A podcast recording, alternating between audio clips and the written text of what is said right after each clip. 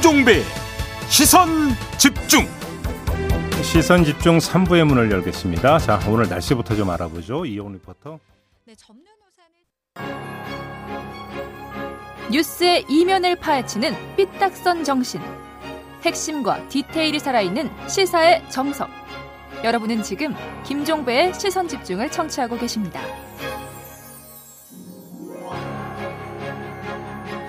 네, 요 며칠 정치권의 최대 화두는 2030입니다. 지난주 금요일에 국민의힘 대선 후보가 확정이 되면서 윤석열 후보가 됐고요. 홍준표 후보는 음, 탈락을 했는데요.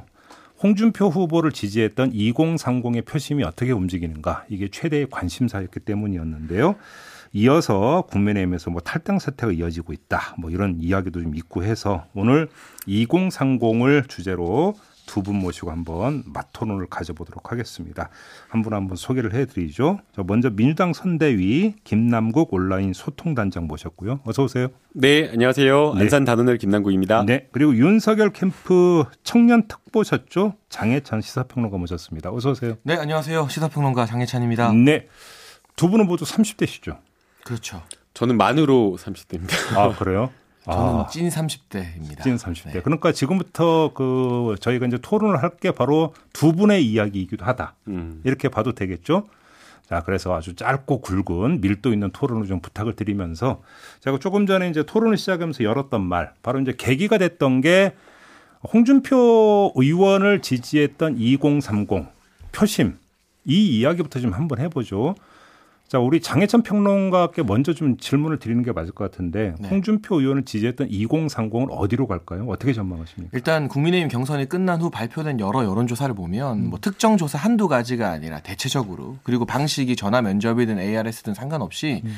많은 부분에서 20대 지지율, 30대 지지율이 윤석열 후보, 음. 국민의힘 후보에게 이동하고 있는 흐름은 분명히 포착되고 있습니다. 음. 그래서 양자 대결이나 다자 대결 가정했을 때 음. 윤석열 후보의 20대 지지율은 적게는 10%에서 에서 많게는 20% 이상 이재명 지사에게 이기고 있고 30대도 근소하게 우위를 나타내고 있거든요. 음, 음. 하지만 이런 결과에 도취되어서 우리가 음. 2030 지지율 다 흡수되는구나 이럴 건 분명히 아니라고 생각을 하고요. 음. 실제로 당 내에서도 이준석 대표가 언급한 탈당 사태라던가 지금 또 홍준표 후보를 지지했던 2030들 중에서 상처받은 분들이 있는 것은 분명해요. 음. 그런 민심을 어떻게 어, 윤석열 후보와 국민의힘으로 다시금 끌어안을 수 있을까가 국민의힘과 윤석열 후보에게 주어진 가장 큰 숙제라고 할 수 있을 텐데 저는 지금 이 컨벤션 효과가 반영된 지지율을 떠나서 왜 홍준표 후보가 이번 대선에서 지난번과는 다르게 2030의 지지를 잘 받았는가? 그건 좀 이따 얘기하고. 그건 좀 이따 원인을 분석해야 결과를 만들어낼 수 있는데 그 네. 원인 분석이 지금 많이 틀렸다. 아, 좀 이야기하겠지만 중요한 지금 화두니까 네. 이건 좀 이따 다시 한번 질문을 드리도록 하고 일단 그럼 장혜찬 평론가께서는 홍준표 의원을 지지했던 2030 어디 안 가고 결국 윤석열 후보 지지 큰 틀에서는 이쪽으로 이제 방향을 잡을 것이다. 그리고 지금 잡고 있다 이런 말씀이신 거고. 그렇지만 더 노력해야 된다.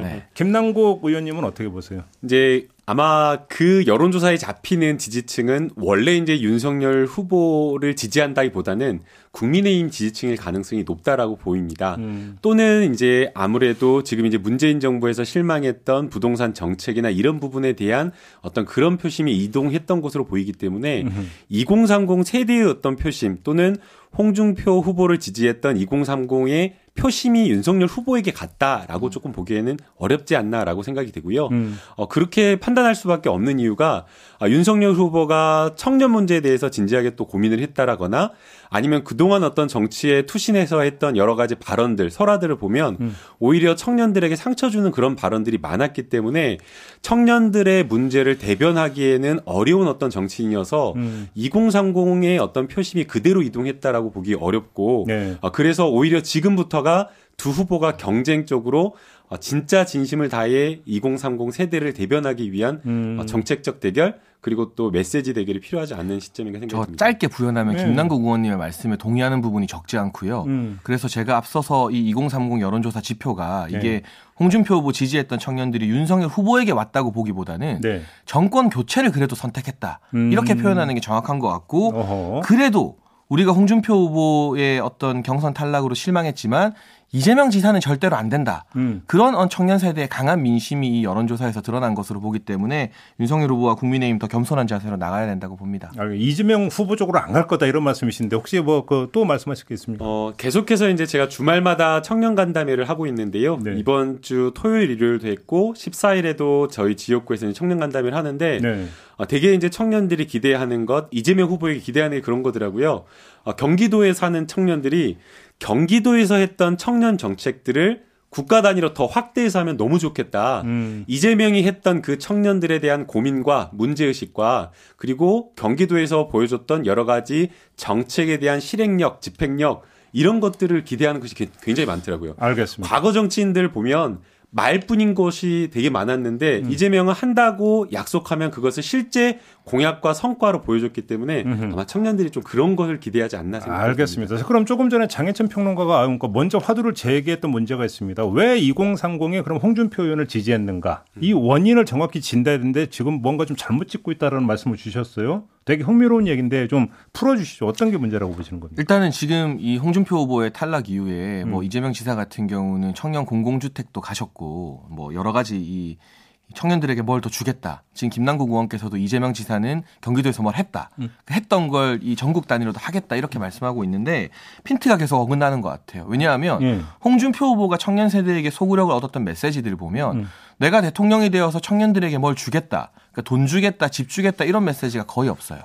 예, 예, 예. 정책 대안이 별로 없었다. 그러니까 이게 비판을 하는 것이 아니라 음. 지금 2030 청년들이 원하는 게 정치인들이 그동안 조금 허황되게 말해왔던 집 줄게, 돈 줄게, 일자리 줄게 여기에 관심 있는 게 아니라 음. 이2030 세대의 답답한 현실. 음. 뭐 소위 이렇게 말하지 않습니까? 당군 일에 가장 교육을 잘 받은 세대지만 부모보다 못 살 수 있는 최초의 세대라고 음. 그러한 현실에 절망하고 분노하고 있는데 눈높이를 맞춰서 같이 공감해주고 같이 분노해주는 후보가 없단 말이에요. 쉽게 말하면 소통이다. 네, 그래서 그저 그냥 뭘 주겠다고 하고 있는데 네. 지금 2030들은 정치인들이 선거철만 되면 선심성 공약 남발하다가 음. 당선되면 안 지키는 걸 누구보다 잘 알고 있는 똑똑한 세대이기 때문에 음흠. 뭘 주겠다는 방식으로 내가 뭘 잘했잖아. 그러니까 더 잘할 거야. 이런 방식으로 접근해서는 홍준표 후보 지지층을 흡수하기 힘들고 어허. 홍준표 후보가 젊은 층과 코드를 맞춰서 이 분노에 공감했던 음. 그리고 이 눈높이를 맞췄던 예. 그 부분 그 소통과 공감의 키를 빨리 잡는 후보가 이 2030 지지율을 가져올 수 있을 거라고 생각합니다. 정확한 중요한 지적이라고 문제적이 같은데. 네, 예. 정확한 지적이라고 보이고요. 네. 지금 장해찬 평론가가 이야기한 딱 그 문제 의식을 저희 이재명 후보가 그대로 진단하고 있어요. 음. 그래서 실제 저희 이재명 후보가 어제 저에게 밤에 이야기를 한 것도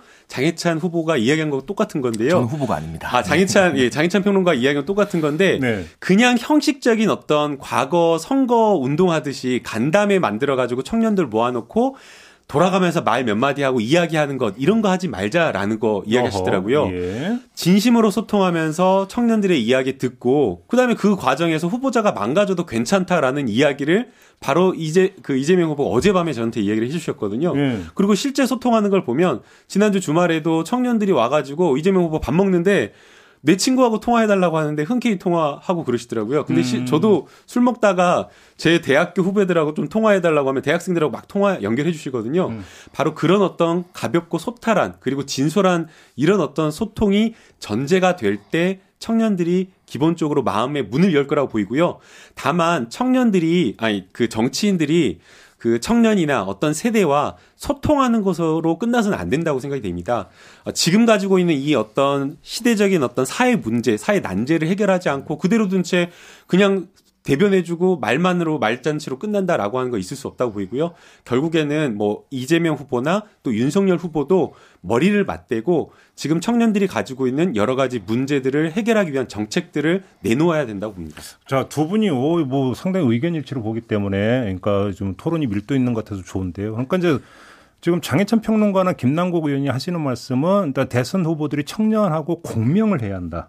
이런 말씀이신 것 같은데 공명을 하기 위해서는 일단 정서를 맞춰야 되는 거잖아요. 그러면 지금 청년 세대에게 있어서 가장 핵심적인 정서가 무엇인가? 사실 이것부터 좀 파악이 돼야 되는 거 아닙니까? 뭐라고 보십니까? 그러니까 저는 이번 대선을 바라보는 청년들의 시대 정신 제가 좀 거칠게 말하면 쓸어버림이라고 예전부터 계속 말을 했는데 쓸어버린다. 싹 쓸어버리고 싶다는 거예요. 음, 이 음. 기득권들을 음. 대장동 게이트로도 잘 드러나지 않았습니까? 이게 여야의 문제가 아니라 물론 음, 음. 뭐 이재명 지사가 성남시장 시절에 일어난 일이긴 합니다만 이 공고한 기득권이 이 청년 세대를 놔두고 자기들끼리 도덕적인 척, 뭐 앞서 나가는 척 하면서 다 해먹는다. 음흠. 조국 사태 역시나 마찬가지였고요. 음. 그래서 쓸어버리고 싶은데 지금 우리가 강조해야 될 바는 이재명 지사에게도 뭔가 쓸어버리는 개혁의 이미지가 분명히 있는 것이고 음흠. 윤석열 후보에게도 여야나 기득권을 가리지 않고 공정하지 못한 부분과 맞서 싸웠던 그런 이미지가 있는데 음. 어떤 식의 개혁이 이 쓸어버림이 청년들에게 더 나은 미래를 담보하는가를 가지고 이제 경쟁할 거라고 보여집니다. 그러나 음. 분명한 건 청년들이 쓸어버림을 원하게 된 이유는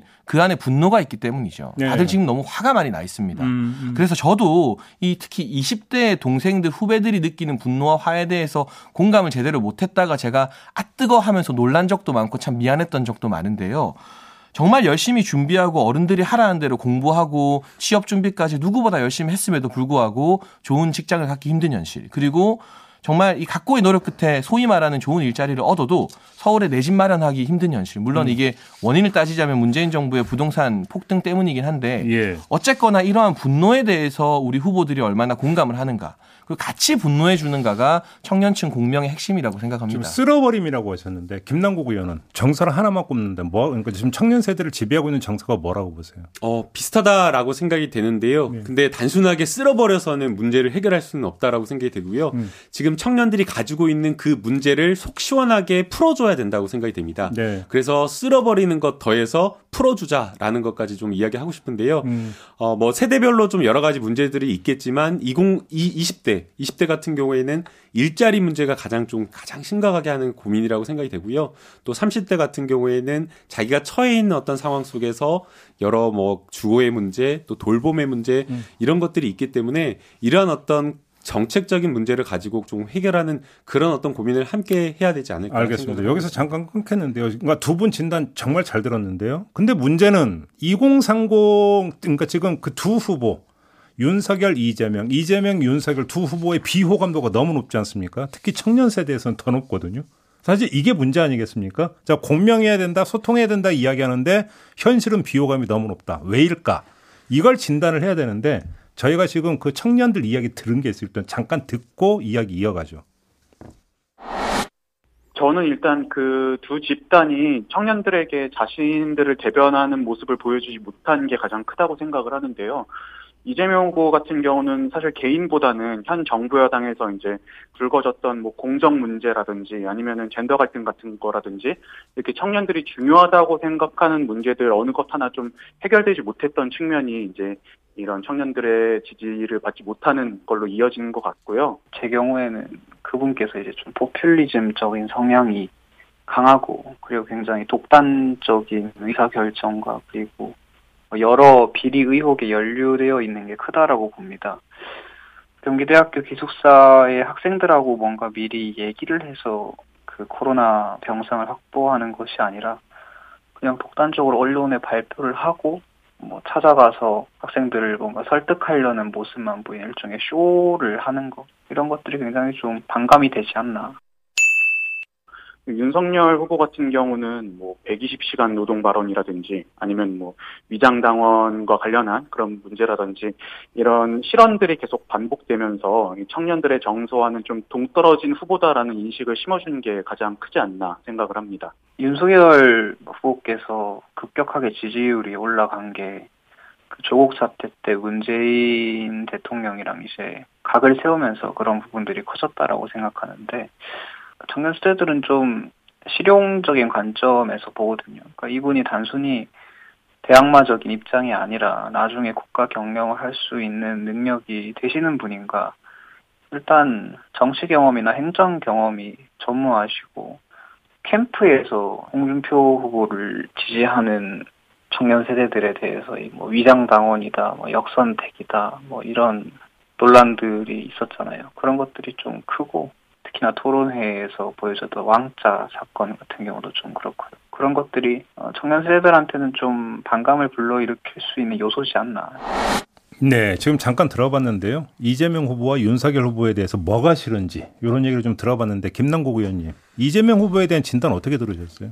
네, 이제 많은 분들이 좀 지적하신 분들과 같이 이렇게 괴를 같이 하고 있어서 정확하게 좀 진단을 했다라고 생각이 되고요. 예. 어, 저런 부분은 좀 고쳐 나가야 될 부분이 아닌가라는 생각이 듭니다. 음. 어, 이제 의사 결정을 하는 과정에서 이제 좀 독선적이다라는 그런 느낌을 많이 받는다라는 지적을 많이 하세요. 청년들이. 예, 그런데 음. 이제 실제로는 그렇지를 않 는데 예. 아무래도 이제 돌파력 있는 어떤 행정가의 이미지가 강하다 보니까 음흠. 그 과정에 있어서의 어떤 의사결정이 그렇다라는 그런 이미지가 좀 있는 것 같습니다. 예. 그런데 실제 어떤 회의하는 거나 이런 것들을 보면 어, 저희 뭐 되게 회의할 때 사장님들 그런 분들 있잖아요. 뭐 소통한다 그러면서 다 이야기 들어주는 척 하지만 본인이 다 결론 정해놓고 하시는 분들 있는데.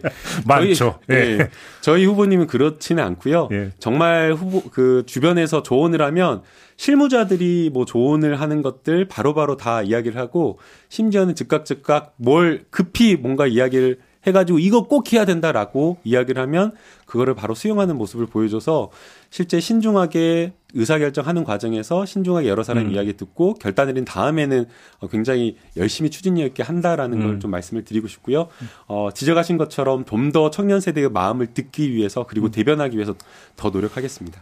우리 장혜찬 평론가는 윤석열 후보에 대한 이런 평가 어떻게 들으셨어요? 일단은 이 청년들이 방금 나온 이재명 후보와 윤석열 후보에 대해서 평가했던 것의 차이가 좀 있어요. 어떤 차이가? 이재명 지사에 대해서 부정적으로 본 청년들은 현 정부 여당의 어떤 실정 음. 그리고 포퓰리즘적인 측면을 지적했어요. 그런데 윤석열 후보에 대해서는 개인의 어떤 발언, 음. 그 토론회나 뭐 당협위원장들, 당협 당원들과의 만남에서 나왔던 발언의 문제를 지적했는데 음.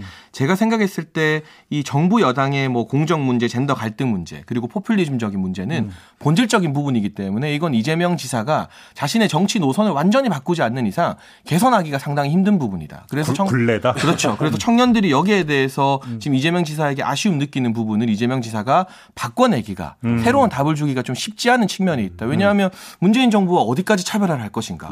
조국 전 장관 비판할 수 있는가? 뭐 어제도 이 이재명 지사가 선대위 회의에서 소위 FM 코리아에 음. 왜 청년들이 이 이재명 지사를 지지하지 않는 이유 이유에 대해서 공유했다고 해요. 음. 그런데 그 뭐 젠더 갈등에 대한 부분들 상당히 많이 나오고 있는데 이런 본질적인 이재명 지사나 문재인 정부의 노선을 바꿀 것인가 하는 부분에 대해서 청년들이 불만을 나타낸다면 음. 윤석열 후보에 대해서는 지금 거의 다 발언이거든요. 음. 근데 청년들의 공감대를 조금 사지 못한 발언 등에 대해서는 이건 얼마든지 이게 정치적으로 정무적으로 개선이 가능한 부분이기 때문에 음. 똑같이 청년들이 불만을 품고 있어도 제가 생각했을 때는 윤석열 후보가 좀 부족한 점을 보완하고 개선해서 청년들의 눈높이를 만족시키기 조금 더 쉽다. 음. 이건 뭐 이 청년들이 불만을 품고 있는 문제의 원인 자체가 다르기 때문이란 것이고요.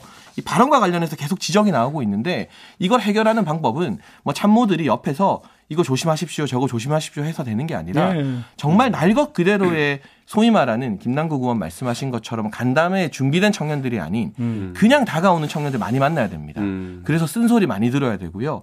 저희가 이 경성 맞바지에 예고 없는 일정으로 경의선 숲길 연트럴 파크를 갔는데 거기에 있는 청년들이 다가와서 막 셀카도 찍자고 하고 막 윤석열 후보 응원도 해줬지만 또 쓴소리 해주고 간 분도 많거든요. 이런 거 이런 거 좀 안 했으면 좋겠다. 그러니까 동원된 청년들이 아니라 이 평범한 있는 그대로의 청년들 더 많이 만나면서 쓴소리 듣는 과정을 거치면 나아질 수 있지 않을까 그런 과정들이 필요하다고 근데 생각합니다. 이제 되게 저는 우려스러운 게 이제 음. 윤석열 후보가 정치 출마 선언을 한 다음에 했었던 여러 가지 이제 발언들을 말실수로 평가하는 경우가 많잖아요.